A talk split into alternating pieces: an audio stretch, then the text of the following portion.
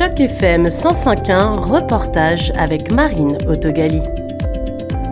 Le 16 février, le journal national canadien de Globe and Mail publiait un travail d'investigation mettant en lumière les méthodes prédatrices des agences de recrutement de personnels infirmiers. L'article intitulé Have Nurses Will Travel, avoir des infirmières voyager, a fait réagir. L'enquête, rédigée par Tutan Ha, Kelly Grant et Stephanie Chambers, met en avant les méthodes de l'entreprise Canadian Health Lab. Le Canadian Health Lab est une agence basée en Ontario qui recrute des infirmiers et des infirmières dans la province, qui les place en Ontario mais aussi à Terre-Neuve par exemple. On peut apprendre que, je cite, Canadian Health Lab fait partie d'un secteur à but lucratif en plein essor dans le domaine de la dotation en personnel de santé et qui a commencé à se développer de manière agressive pendant la pandémie. L'organisation a exigé des paiements qui dans certains cas correspondaient à des taux horaires de plus de 300 dollars pour chaque infirmière, soit environ six fois le salaire habituel d'une infirmière travaillant dans un hôpital des provinces atlantiques du Canada. On peut lire en introduction du travail d'investigation du Globe and Mail pour se faire une idée du fonctionnement du secteur, le Globe s'est plongé dans les rouages de CHL. Il s'est entretenu avec 35 personnes ayant travaillé avec l'entreprise ou avec son directeur général, Bill Hennessey, dont 26 infirmières. Fin de citation. L'enquête donne également accès à certains contrats passés avec des hôpitaux publics. Pour comprendre, Choc FM 105.1 a interviewé Sylvain Brousseau, président de l'Association des infirmiers et infirmières du Canada, ainsi que France Gélinas, député provincial à l'Assemblée législative et porte-parole de l'opposition à la santé. Vous êtes cité dans l'article notamment parce que vous avez été mise euh, au courant euh, à l'aide d'un lanceur d'alerte sur les pratiques de recrutement de, de, personnel infirmier dans les hôpitaux euh, du système de santé publique. Est-ce que vous pouvez m'expliquer comment voilà cette information est arrivée à vous et puis comment vous avez vu, appris et compris ces usages abusifs des agences de recrutement privées? Je te dirais que je suis euh, porte-parole de la santé, donc je garde quand même un œil sur qu'est-ce qui se passe. On entendait parler de plus en plus d'agences de placement. Moi, je représente un comté dans le nord de l'Ontario. On a toujours eu des infirmières, d'agences de placement qui viennent dans le nord de l'Ontario. Euh, sur l'île Manitoulin, il y a beaucoup, beaucoup de touristes pendant l'été. Euh, il y a une infirmière qui vient à chaque été. C'est la même personne. Elle vient passer deux à trois mois pour aider euh, dans la salle d'urgence parce que, bon, on souhaite pas de malheur aux touristes, là, mais ça, ça arrive qu'ils ont besoin euh, de soins médicaux, euh, puis elle vient. Donc, sais, j'étais un peu au courant que on utilise des infirmières de services de placement mais là, le plus j'en entendais parler, le plus que c'était dans des hôpitaux qui n'avaient jamais utilisé avant. Euh, les infirmières en place, en général, ne sont pas contentes parce que l'infirmière de placement connaît pas l'hôpital, connaît pas l'unité sur laquelle elle travaille, connaît pas comment ça se passe avec le laboratoire, les tests, les médecins, etc. Donc, elles qui connaissent euh, qui sont en poste doivent travailler plus fort, puis celles qui viennent aider gagnent un plus gros salaire. Donc, J'entendais beaucoup de grogne dans le système de santé et quelqu'un qui travaillait pour une agence de placement en pouvait plus à un moment donné, euh, voyait qu'est-ce qui se passait, puis a décidé de venir m'en parler.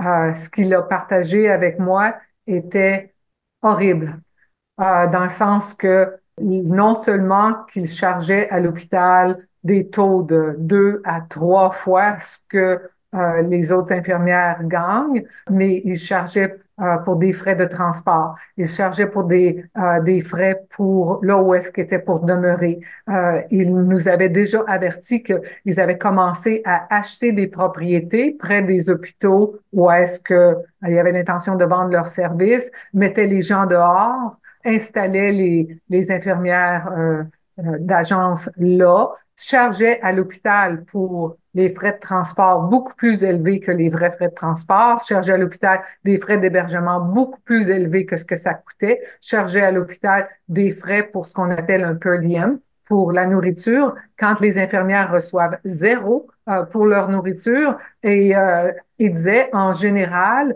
ils font facilement jusqu'à 100 000 dollars de profit, là, une fois que tout est payé, 100 000 dollars de profit sur le dos des infirmières qu'ils recrutent. En même temps, bon, bien, en Ontario, on avait la loi 124, on avait beaucoup d'infirmières qui sont découragés, démoralisés, qui haïssent le gouvernement, qui ne comprennent pas pourquoi il y a un gouvernement qui les haït tant que ça quand ils travaillent tellement fort. Là, tu as des agences de placement qui venaient faire du recrutement dans le stationnement au, changement de corps de travail. Quand les infirmières sortaient, ils leur disaient, euh, tu sais, là, euh, surtout celles qui pleuraient dans leur auto parce qu'ils venaient d'avoir un quart de travail épouvantable. Il leur disait, bien, tu n'as plus besoin de travailler le soir, tu n'as plus besoin de travailler la fin de semaine, tu n'as plus besoin de travailler les jours fériés, tu n'as plus besoin de travailler la nuit, euh, tu choisis tes shifts, etc., etc.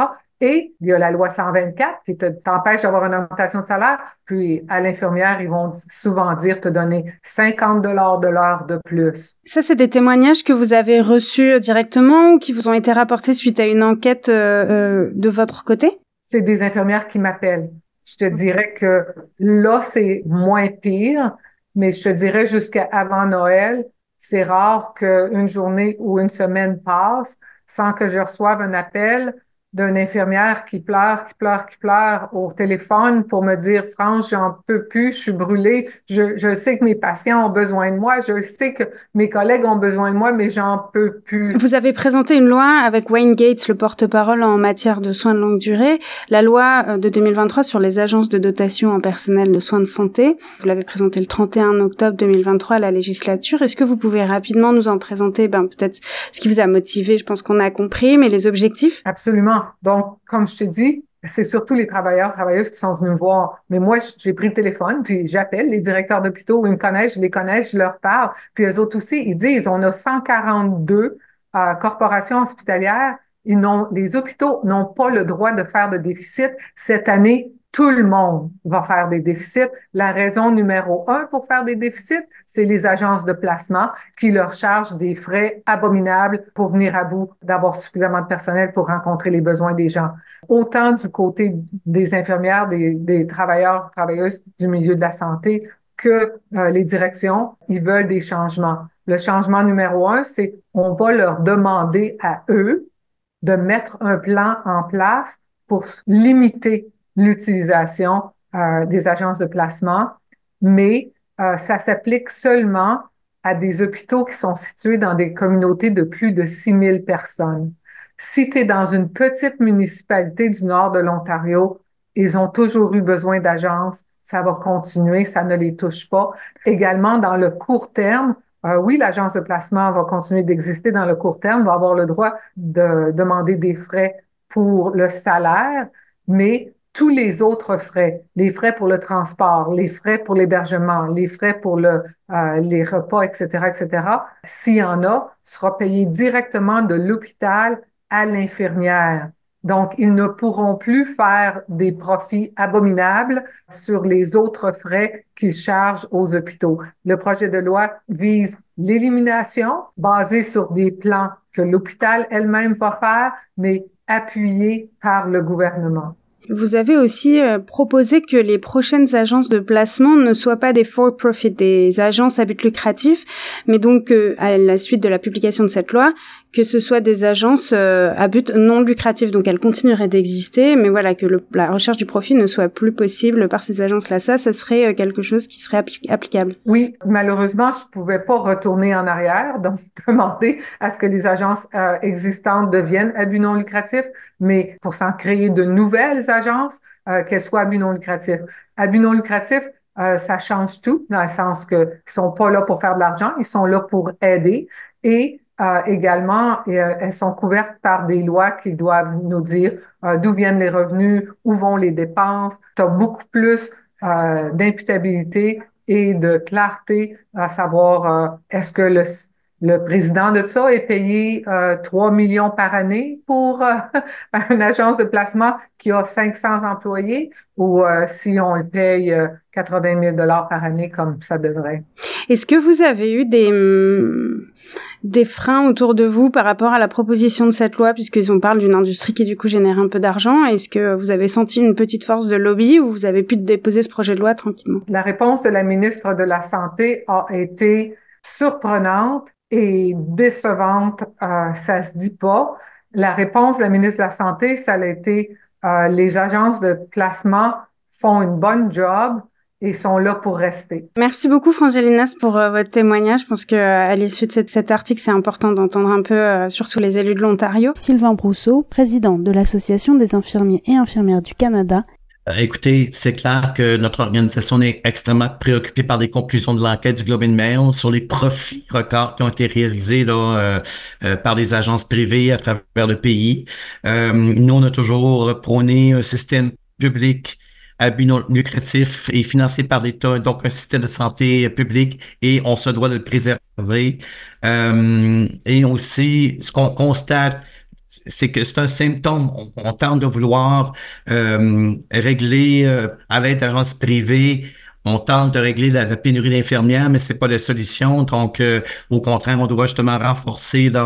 Euh, les organisations doivent mettre en œuvre les moyens pour assurer la rétention du personnel.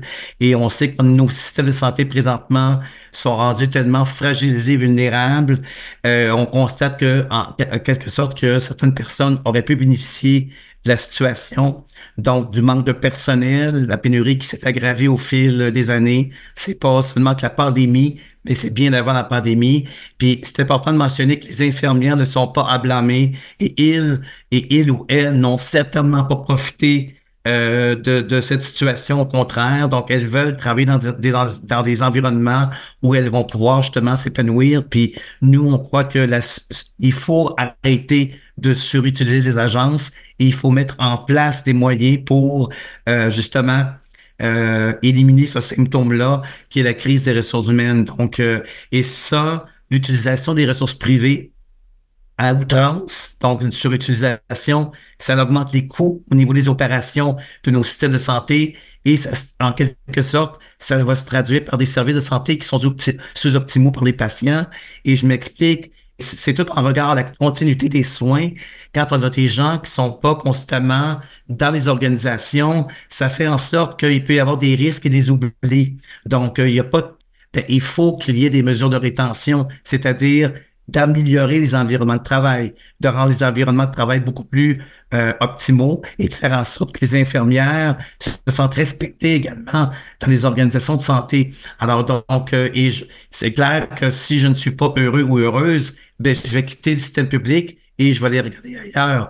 Sauf que ce qui est, ce qui est inacceptable présentement, c'est d'utiliser les fonds publics pour payer des services au privé pour aller régler un problème à court terme. Vous, vous représentez euh, les infirmiers et les infirmières en tant qu'association. Quels sont les leviers justement de l'AIC euh, pour essayer de peser dans les décisions. Quels sont vos liens avec euh, les preneurs de décision? Ben Écoutez, on, a on, a des rencontres avec au niveau du ministre fédéral de la santé et aussi on a eu des rencontres justement à Charlottetown et aussi à Winnipeg où on a proposé et on, on continue de proposer des mesures de rétention, d'amélioration de l'environnement de travail et de s'assurer que les infirmières travaillent leur plein potentiel, donc euh, et s'assurer qu'on a des bons professionnels au bon endroit et à la place pour assurer des services à la population. Alors donc, euh, et ça, ça veut aussi dire de repenser euh, le mode d'organisation du travail. Donc, vous savez, il faut vraiment, on est en 2024. Alors, les mesures aujourd'hui ne sont plus ce qu'elles étaient il y a 30 ans. Alors, il faut vraiment s'assurer qu'on va résoudre le problème non pas à court terme, mais à moyen et long terme, pour justement éliminer l'utilisation des agences et de mettre en place des solutions durables pour s'assurer d'avoir un système de santé qui va être viable dans le temps. Alors donc, euh, et comme je disais précédemment, euh, l'utilisation à outrance des agences ne va régler, ne réglera en rien ce qui se passe présentement au niveau euh, des, du manque de, ressources et surtout de la pénurie de ressources. Alors donc, et si je prends l'exemple au Québec, on utilise on utilise des agences à outrance depuis 25 ans. Et ça, on voit les impacts aujourd'hui euh, au niveau euh, du système de santé. Donc, euh, et c'est partout, c'est partout au Canada. Et d'où pourquoi les ententes bilatérales. Et ben, nous, on est, on est intervenu en préalable à ça pour qu'il y ait des mesures et que l'utilisation des sous ou des argents de financement soit utilisée pour investir dans les soins infirmiers et dans les ressources au niveau des, des ressources infirmières. Et ça veut dire gérer humainement les ressources. C'est pas seulement gérer les ressources humaines, mais c'est de, les gérer humainement également. Est-ce qu'aujourd'hui, quel est le gouvernement? Est-ce que c'est le gouvernement fédéral, le gouvernement provincial? Est-ce que c'est les villes?